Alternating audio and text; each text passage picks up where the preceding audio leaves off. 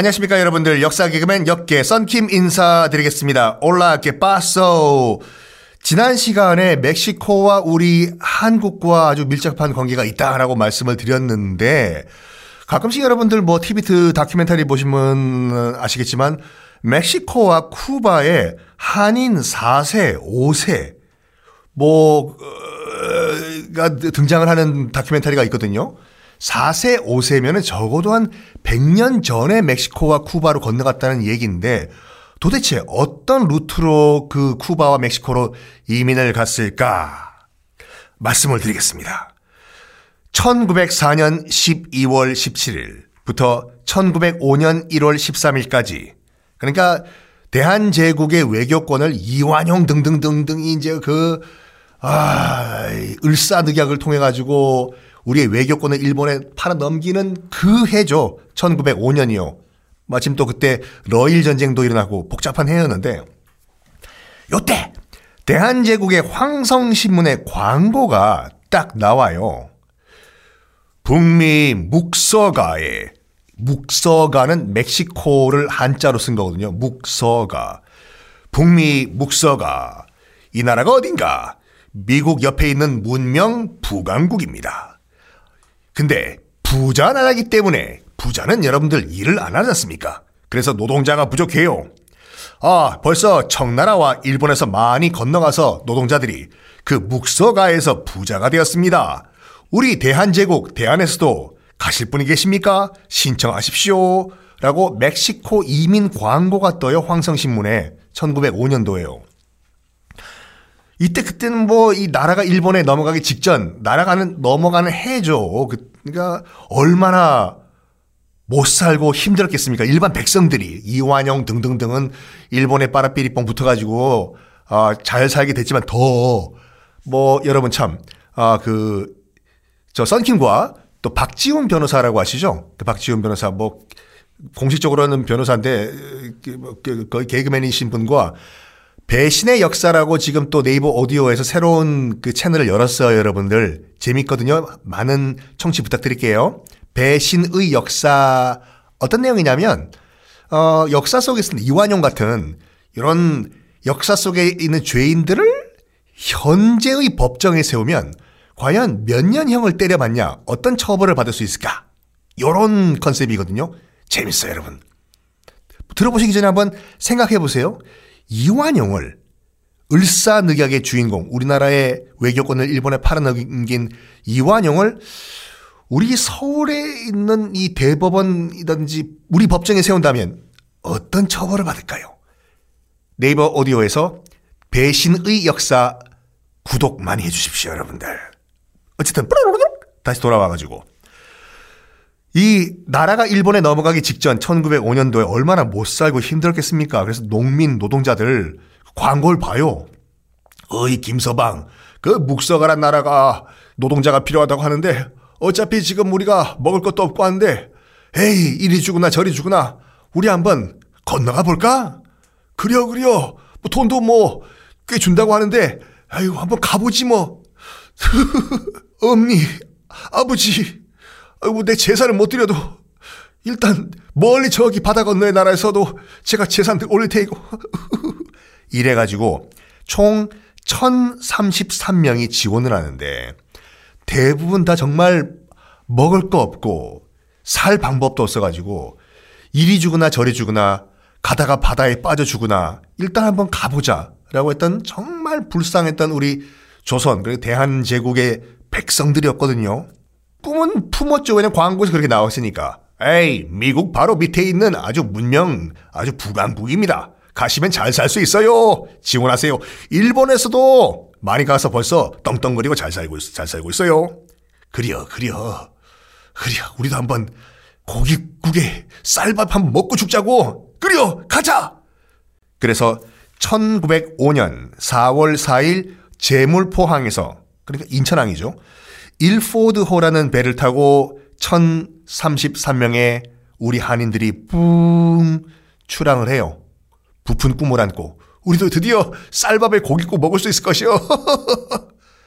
요코하마를 거쳐서 일본 태평양을 건너가지고 40일 넘는 항해 끝에 얼마나 거기 힘든 항이었으면 요즘 요즘도 여러분들 멕시코까지 가려면은 적어도 20시간까지 걸려요 비행기 타고. 근데 그때 배 타고 가지 않습니까? 태평양 건너서. 40일이 넘는 항해 끝에 가다가 애들 3명은 죽습니다. 배 위에서. 너무 힘들어서. 1905년 5월 15일 멕시코에 도착을 해요. 근데 그들이 기다렸던 것은 약속이 땅이 아니라 생지옥. 아, 유카탄 반도 기억나시죠, 여러분들? 우리 뭐 마야 문명, 아즈텍 문명, 뭐 잉카 문명 설명할 때 나오던 아즈텍 반도 에 22개의 애니깽 농장들이 있었어요. 애니깽이 뭐냐면은 일본어 아니에요. 그 선인장의 일종인데 먹는 건 아니라 거기서 그 선인장을 채취해가지고 애니깽이란 그 선인장을 그 안에 있는 섬유질을 말려가지고 밧줄을 만들어요. 밧줄. 밧줄을 만드는 재료가 애니깽인데 그 당시에 미국 남부의 밀농사가 급증을 합니다. 대박이 난 거예요. 밀농사. 그러면 밀을 담는 포대용 밧줄 노끈이 필요하지 않습니까? 그래서 애니깽 농장이 어마무시하게 멕시코에 생겨요. 바로 위에 미국에서 어이 아미고 우리 밧줄 필요한데 애니깽 좀 없나? 기다리시오 볼파보볼 바로 만들어 드리겠습니다. 이래 가지고 애니깽 농장이 유카탄 반도에 22개 넘게 생기는데 거기에 다 배치가 돼요. 근데 유카탄 반도가 거의 적도거든요. 그래가지고 뭐 한여름은 말할 것도 없고 40도 이상 올라가는 땡볕, 떼약볕이죠.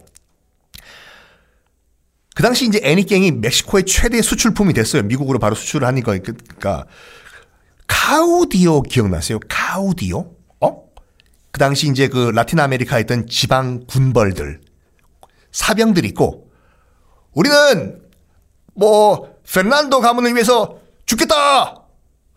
오른쪽 우양우 좌양좌 이런 사병들 가지고 권력을 잡았던 지방 그 군벌들 카우디오 이 카우디오들이 다 애니깽 농장들을 다 갖고 있어가지고 운영을 했는데 어 원래는 원주민들을 노동을 시켰어요. 거기 애니깽 따라고 이게 보통 한 명당 하루에 2,500개를 따야 되거든요. 근데 애니깽이 선인장이 선인장 가시 찔려봐 여러분.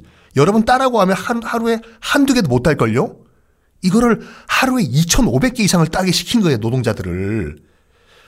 원주민들 노동력이 부족한 거지. 그래가지고 멕시코가 어디 붙어 있는지도 모르는 저 멀리 있는 아시아 약소국에서 노동력을 카우디오들이 착출하기 시작한 거예요. 사기친 거죠. 국제 사기. 오면은 지상 낙원이 펼쳐져 있을 것이다라고 이 카우디오들이 사기를 쳐가지고 오기 시작을 했습니다. 애니깽이라고 옛날에 그 1995년도에 영화도 있었어요. 우리나라 영화. 그 장미희 씨랑 지금은 고인이 되신 임성민 씨가 주연한, 주연을 한 애니깽이란 영화가 있었는데 배경은 멕시코 유카탄 반도예요. 그때 그 애니깽 따라간 그 한인 노동자들 그린 영화인데 내용은 약간 뭐 한번 시간 되시면 보세요. 하여간 태평양을 건너가지고 1033명의 한인들이 뭐 3명은 죽었으니까 1030명이 도착을 했었습니까? 아니 뭐야? 어, 김서방 이것이 그 황성신문에 났던 그 멕시코란 나라 맞아? 아니 왜 이렇게 더워? 그리고 우리를 또 어디로 끌고 가는 거야? 이 뭐야? 이거 이 뭐, 뭐, 크기, 나무 크기가 사람 키만 해. 여러분 그 애니깽이란 그 선인장은 사람 키보다 키, 높아요 이게요. 그거를 하루 2,500개씩 잘라야 된다니까요. 이 뭐야 이거? 아 아, 아. 코리아에서 온 노동자들 welcome welcome. 하하. 내일부터 from tomorrow 여기에 있는 애니게임들 2,500 2,500개씩 딸. 뭐야? 이걸 2,500개씩 따라고? 어휴, 뭐, 말이 일단 안 통해요. 저, 저는 이렇게 지금 얘기하지만. 이쪽은 조선말을 못하고 저쪽엔 스페니쉬를 못하고. 그러니까 말을 안 들으면 채찍질을 했었어요. 그때, 그때 멕시코 그 노동, 노동자 관리하던 우리가 십장이라고 하지 않습니까? 그래서 말을 알아들어도 채찍, 못 알아들어도 채찍. 그러니까 한마디로 노예 생활, 노예 생활을 했어요. 그 사람들이. 불쌍한 우리 한인들이요. 그 기록에 나와 있는데 얼마나 비참한 생활을 했냐면은 어, 이런 말을 했다고 합니다. 내가 이렇게 고생하는 것이 국가의 죄냐, 사회의 죄냐, 나의 죄냐, 아니면 운명의 죄냐, 울고 불고 자살을 한 동포들도 속출을 했다고 하죠. 당연히, 이봐, 김서방. 우리 이렇게 살 바에는 역시 고국의 고자도 다시 구경도 못하고 죽게 생겼어. 우리 튀자. 그래요. 우리 도망가자 그래. 그래, 온 밤에 우리 튀는 것이요. 가자! 그래! 수많은 그 한인 노동자들이 탈출을 시도를 했지만 생각해보요. 여긴 경상도, 전라도가 아니에요. 바다 건너 멕시코 유카탄 반도거든요. 말 안 통하죠? 어디가 어딘지 모르죠? 바로 사설 경찰한테 잡혀가지고 카우디오한테 넘겨졌다고 하죠. 그러면 여러분들이 농장주 카우디오라고 하면 도망갔던 노동자가 붙잡혀면은 고생 많았지. 어? 고기고기라도 좀 먹어. 이럴까요? 뭐야! 내가 돈 주고 사온 노동자들이 튀야! 채찍 갖고 와! 채찍! 야! 퓨! 아! 얼마나 힘들었겠습니까? 하, 이 애니깽 스토리. 가슴 아픈 애니깽 스토리. 자, 제가 좀 약간 코믹하게 하고 있지만 정말 눈물겨운 한인 이주 노동자들의 스토리였거든요. 다음 시간 또 투비컨트리 하겠습니다.